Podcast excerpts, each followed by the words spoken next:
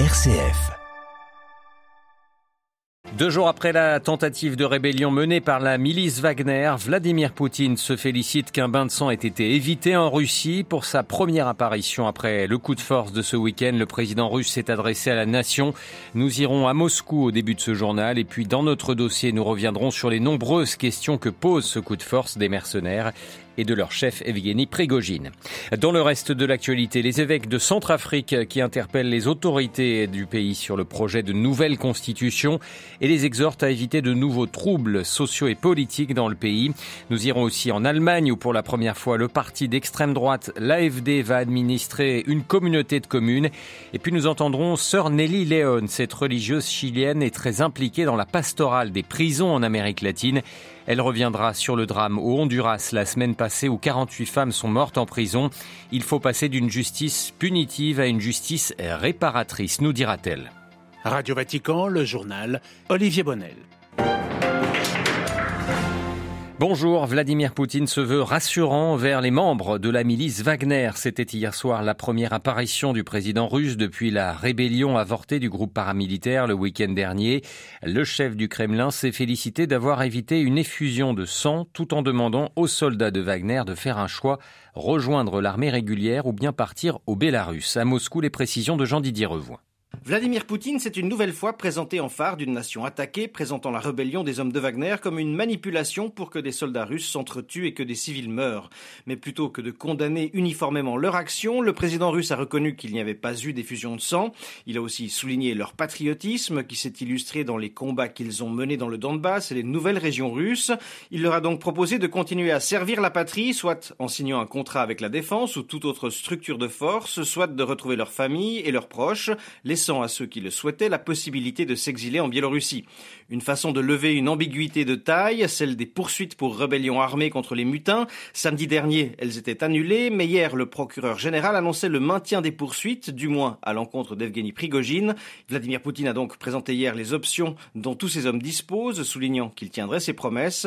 Quelques heures plus tôt, le cofondateur de Wagner s'était exprimé sur Telegram. Il avait déclaré que sa marche sur Moscou n'avait pas pour but de renverser le pouvoir, mais plutôt de traduire en justice les hauts responsables militaires dont le manque de professionnalisme avait provoqué des drames sur le champ de bataille. Jean-Didier Revoin, Moscou pour Radio Vatican. Le groupe Wagner qui va lui continuer ses activités sur le continent africain, en particulier au Mali et en République centrafricaine.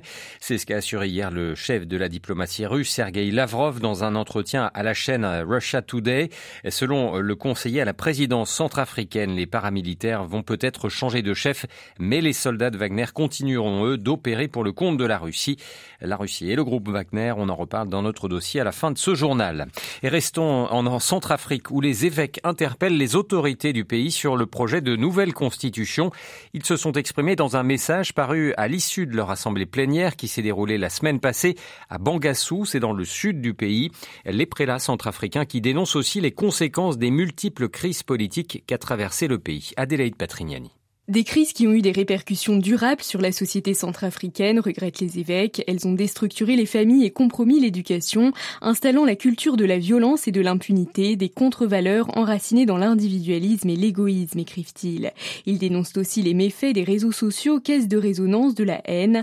À cela s'ajoute l'extrême pauvreté affectant la majorité de la population, aggravée par une inflation galopante.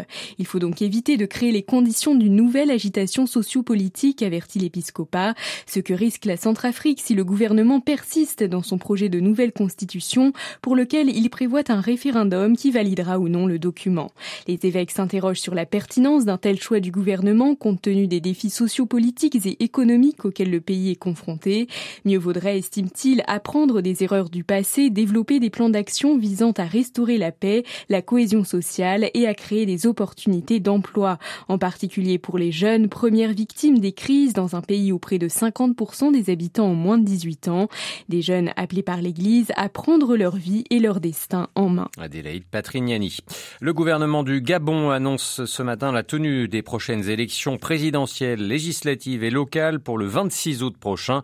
Président depuis 2009, après avoir hérité euh, le pouvoir par son père, euh, Ali Bongo Odimba est largement favori de ce scrutin, d'autant que l'opposition est euh, très divisée.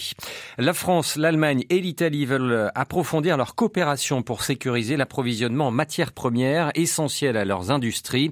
Les ministres de l'économie des trois pays se sont retrouvés hier à Berlin pour appuyer une proposition de la Commission européenne qui prévoit notamment de favoriser des projets miniers ou des usines de raffinage sur le sol européen et donc moindre dépendre de la Chine. Et comme en réponse aux trois ministres, Pékin a assuré ce matin que vouloir réduire la dépendance occidentale à la Chine est une fausse proposition.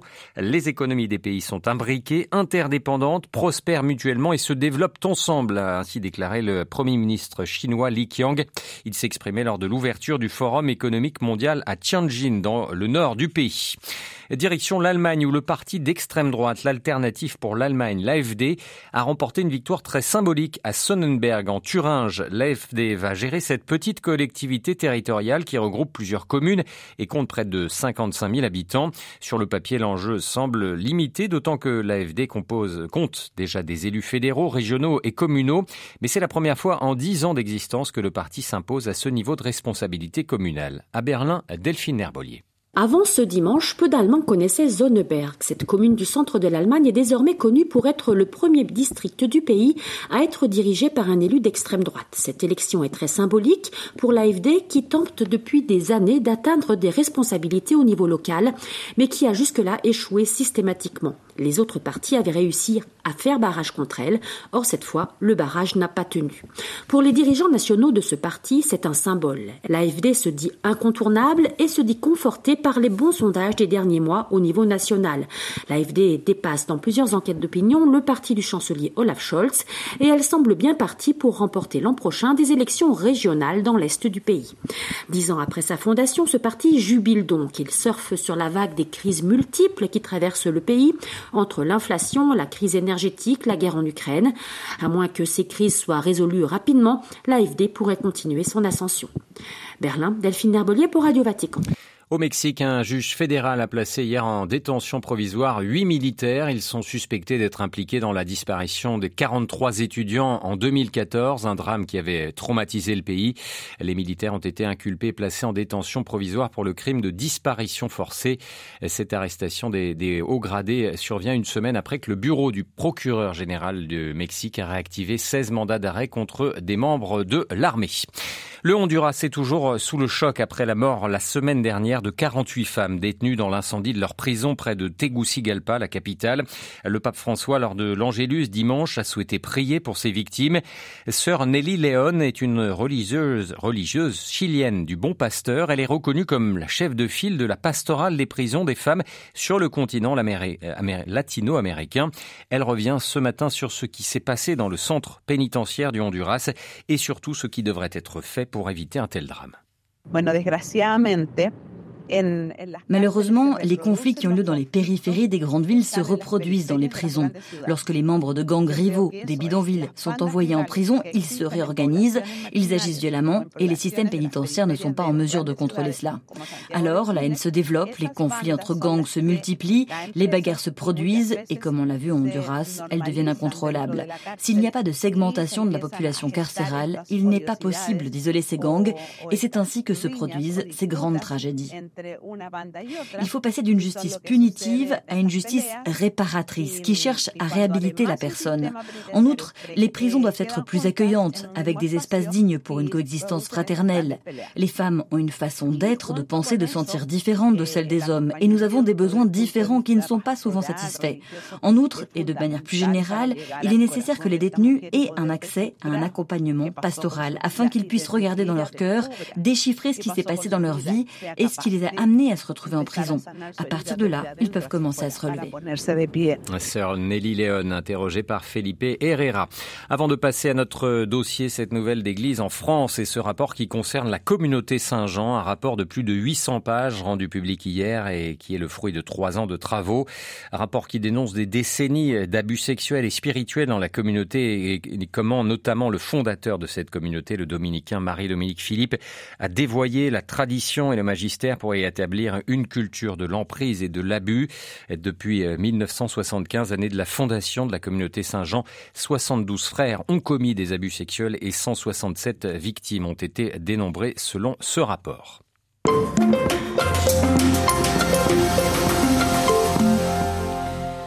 Retour donc notre, dans notre dossier ce matin sur cette rébellion du groupe Wagner et de son chef Evgeny Prigogine ce week-end en Russie. On l'a vu en ouverture de ce journal, le mercenaire a parlé, il a donné sa version des faits. Vladimir Poutine lui aussi s'est exprimé. Mais malgré ses prises de parole, de nombreuses zones d'ombre subsistent et il est bien difficile pour le moment de savoir ce qui s'est réellement passé et d'en mesurer les conséquences pour la Russie. Son président Poutine, pour le groupe Wagner lui-même et pour la guerre en Ukraine. Le gouvernement russe a certes affirmé que rien ne changerait, par exemple en Afrique, quant aux missions des mercenaires, mais la secousse provoquée par la marche des mercenaires sur Moscou et la prise du contrôle du QG militaire de Rostov-sur-le-Don pose de nombreuses questions. Et même si euh, Prigogine a expliqué ses motivations, le doute est permis pour Isabelle Facon. Elle est la directrice adjointe de la Fondation pour la recherche stratégique, spécialiste des politiques de sécurité et de politique extérieure de la Russie. Là aussi, ça fait partie des zones d'ombre. Comment, en fait, Prigogine lui-même voyait euh, la configuration des choses? D'abord, est-ce qu'il voulait euh, attirer l'attention sur ses desiderata, c'est-à-dire qu'il voulait préserver son business et faire en sorte d'éviter le passage de ces milices sous le contrôle du ministère de la Défense. Et donc de ce point de vue-là, si c'était ça, euh, on peut pas dire qu'il ait complètement gagné la partie. Est-ce que, et là ce serait plus grave en fait par rapport à l'équilibre du pouvoir en Russie et la stabilité politique en Russie, est-ce qu'il avait des alliés au sein euh, de l'appareil de sécurité, au sein de l'appareil militaire?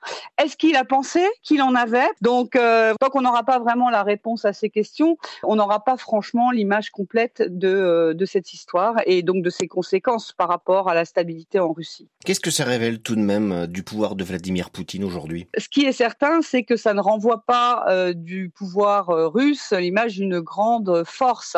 Et ça, c'est, je pense, vraiment l'effet corrosif en fait d'une guerre qui devait être rapide et qui ne l'est pas, qui devait être facile et qui ne l'est pas, et qui finalement porte atteinte beaucoup aux intérêts de l'élite politique économique et même militaire russe. Et donc, dans ce cadre-là, c'est vrai que Poutine, qui est euh, en fait le garant de ses intérêts, eh bien aujourd'hui, il y a certainement des gens qui euh, se demandent si finalement il est toujours le meilleur garant, l'homme de la situation. Donc, euh, l'événement avec Prigogine montre en fait une fragilité grandissante d'un pouvoir poutinien, d'un régime qui subit l'effet très corrosif d'une guerre qui ne fait pas que des heureux hein, en Russie, même si l'idée est bien sûr d'afficher un front le plus uni possible. Est-ce que, alors même si la séquence a été très courte, ça a duré en gros 24 euh, heures, est-ce que on sait comment les, les Russes ont réagi à ces événements? D'une manière générale, on a plutôt vu les Russes réagir avec une certaine passivité, mais une passivité d'abord qui est assez traditionnelle chez eux, et en tout cas, on a vu personne euh, se rebeller contre Prigogine. Ce qu'on a vu à, Rostov, où là, les Wagner étaient très présents, eh bien, on a vu euh, des gens se disputer dans la rue entre pro-Poutine, enfin pro-régime et pro-Wagner, pro-Prigogine. Les Russes se sont probablement inquiétés parce que euh, dans l'esprit de beaucoup de Russes, il y a des mauvais souvenirs qui sont pas si lointains, c'est-à-dire les souvenirs euh, de chaos qui ont suivi euh, l'éclatement de l'URSS et tous les événements qui l'avaient précédé, et notamment cette tentative de coup d'État en 1991. Quelle est la, conséquence vraiment pour, pour ce groupe? Ça en est fini de, de Wagner ou est-ce que Wagner va évoluer et va évoluer de manière beaucoup plus contrôlé par euh, l'armée russe et par le pouvoir russe bah, Je pense que le, Wagner tel qu'on l'a connu, euh, effectivement, euh, ça va changer les choses parce que d'abord, en théorie, le patron Prigogine doit partir en Biélorussie, et donc on peut supposer qu'il va pas partir avec ses milices. L'idée pour le ministère de la Défense, c'est justement d'essayer de recruter dans ses rangs et de signer un contrat avec les membres de la milice Wagner qui le souhaiteraient. Après, on peut supposer que d'autres euh, ne, rentreront pas dans ce rang-là. Et bien évidemment, la question qui va se poser, c'est comment cela va redéfinir la présence des Wagner qui sont euh, qui en, Afrique, qui en Syrie et euh, qui en Ukraine également. Si les Wagner changent de, de, format ou de modalité d'action ou si ils disparaissent. Voilà, interrogé par Xavier Sartre, Isabelle Facon, directrice adjointe de la Fondation pour la recherche stratégique spécialiste de la Russie, était ce matin l'invité de Radio Vatican.